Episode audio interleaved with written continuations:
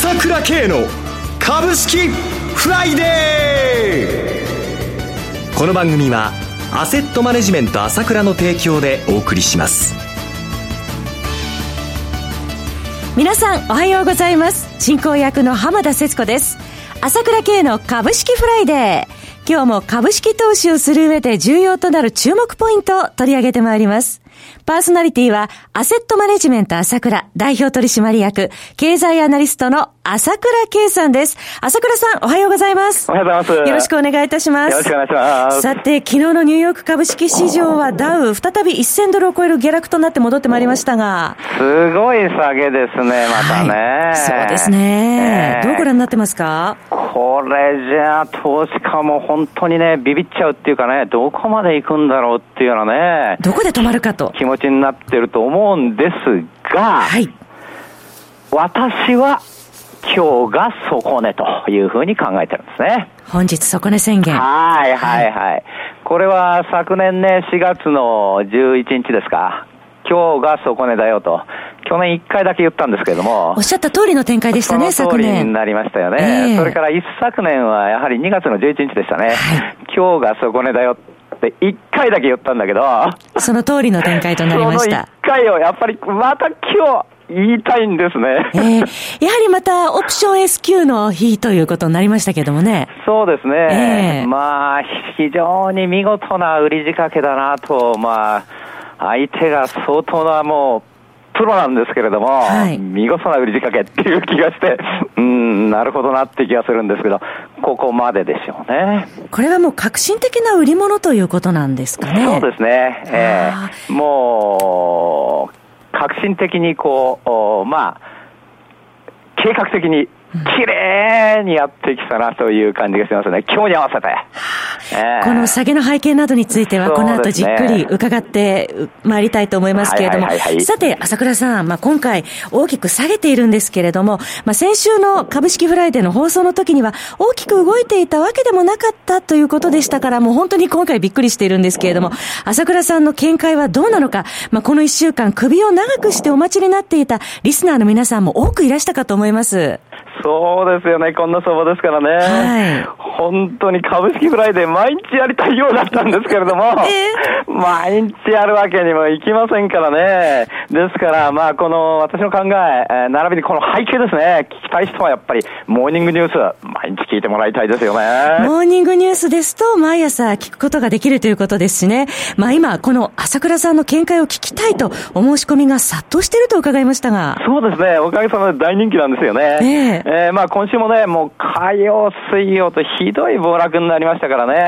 い、やっぱりこの下げはいつまで続くのかっていうと、これ、どういうことになってるのかということをやっぱりですね、はっきり提示してきましたので、まあこれでね、投資家の方々もね、こう、まあ、自信持ってっていうか、あ一つの自信を持ってね、運用できたんじゃないかなと思ってるんですよね。はい。はい。まあ、あの、最新の政治経済動向などについてもね、朝倉さんのご見解聞くことができますしね。それに、朝倉さんは以前の放送でも、レポートやセミナーで対局をつかみながら、日々の細かい動きを追いかけていくために、モーニングニュースで情報収集することの大切さをお伝えしていただいていました。まあ、株高基調に変化なしという方針であっても、やはりこういう局面に情報がないとなかなか振り回されてしまうという方も少なくないかと思います。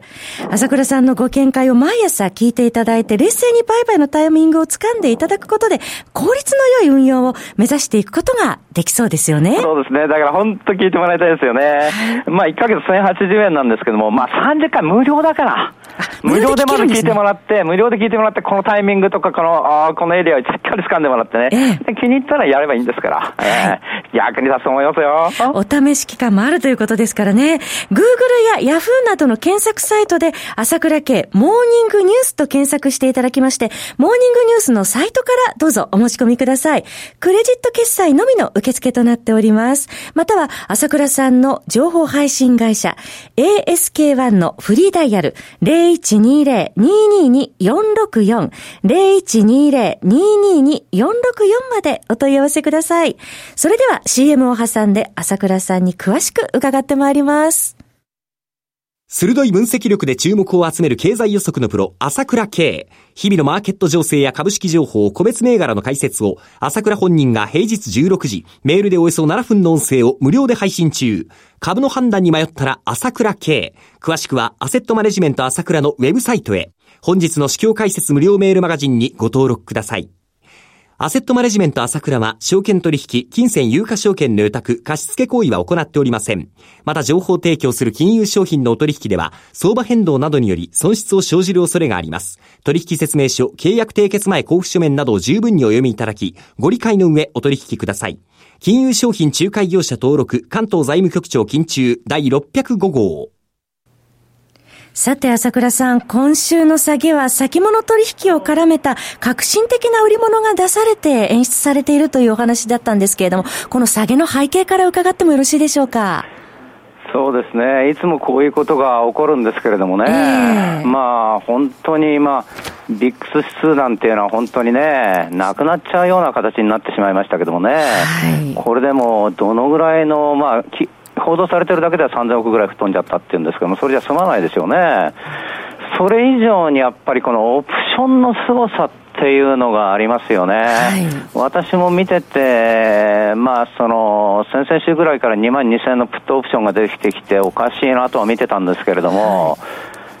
それがやっぱり4円ぐらいからなったあなったわけですけどもね、あっという間にね、2、300倍になってしまうわけですから、から2万1500円のプットオプション1円だったんですけどもね、はい、640円までいって、今日の決済でも400円以上になるでしょうから、600倍というね、えー、膨大な儲けがこの、昨日、今日のこの2日間だけでも出てくるわけですけれども、はい、明らかにこの、まあ、大規模なね、売り仕掛けがきれいに行われたというふうに思いますよね。はい、で、これは私が思うにはですね、これだけの大規模なやり方っていうのは、ちょうど2015年の夏、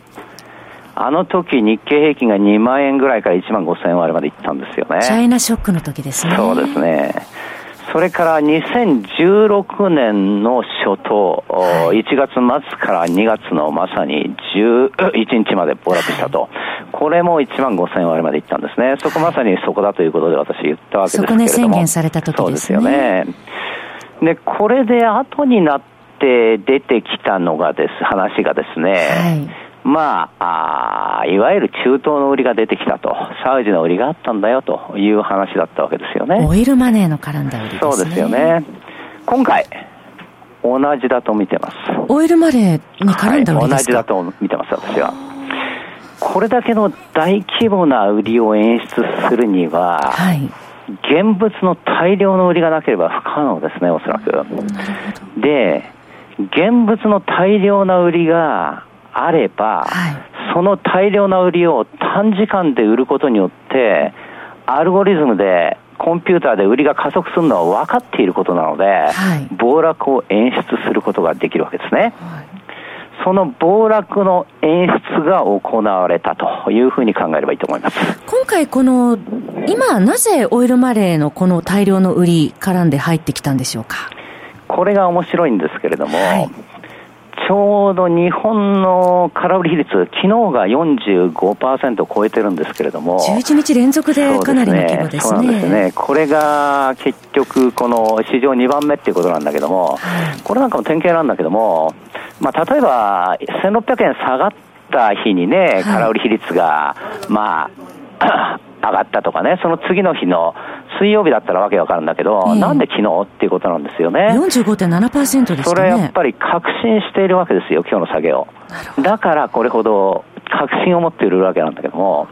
この空売り比率が40%を超えてきたのは1月の下旬からなんですよね。はい、そうすると1月の下旬にどんなニュースがあったのかなということがポイントになると思うんですけども、はい、実は1月の下旬にサウジの王子が解放されたわけです。ちょうどリッツ・カールトンに軟禁されてたわけだけども。1月30日でしたね。ええー、その、まあね、この解放されたわけだ。はい、その条件として、えー、その、まあ、そのお金を払うということになっていたわけですよね。はい。そうすると彼らのその10兆円払うっていう報道されてましたけども、えー、彼らのお金っていうのは、主に米国債とか米国株じゃないですか、はい。えー、サウジのものを持ってるわけじゃないですよ、えー、そのそれだけ巨大なお金なんだから。っていうと、そこから例えば私が思うには、いわゆる売り決め、まあ、その言った話があり、まあ、ヘッジファンドか証券会社か分かりませんけれども、はい、売りたい、分かりました、売り決めしましょうということで、例えば日経平均なら2万3円で売り決めでいいですよっていうことで注文を取ると。はい、注文を取っても、その注文を出すだけじゃ面白くないから、これは私、まあ、来週私の新刊出るんです。来週が10日ぐらいに出るんですけどその前著の、えの暴走する日銀相場っていうことで、この株、株価操作の裏側を書いたんですけどもね、はい、この本に。でどうやるかっていうと、注文を取ると、注文を取るわけですよね。で、それを徐々に売るとかうんぬんじゃなくて、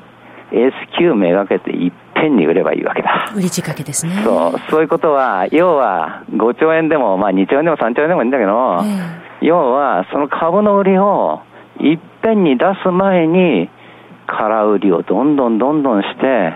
オプションを大量に買い、ビックス指数を大量に買ってから、一気に売りに出せば、そうすればアルゴが働いて、暴落が演出できるわけだ。まさに今回の背景ですね。えー、私はだからそういった仕掛けが今回は出たなと思って見てるんですね。それでないと、ただ単に先物を売っただけでは、これだけの大暴落は演出できない。背後に巨大な実物の売りがあるからこそ、S q に向けて売れたなというふうに思いますよね。そういうことですね。いや、私の想像ですよ、あくまで。私の想像なんだけども、はい、それでないと起こり得ない形だなと思いますね。非常に景気はいいし、問題ないわけだ、経済は。えーそこでただ、やっぱり金利が上がったらっていうような不安感はあったわけだね。そうすると米国債を売ればいいわけだから、金利上がるわけだから、そこで。それを巧みに演出してですね、タイミングを見て、この段階で行った。日本はやり放題な相場ですからね。だから今日までだと思いますよ。下げは。私はね、そう見てますよ。来週以降はまた再び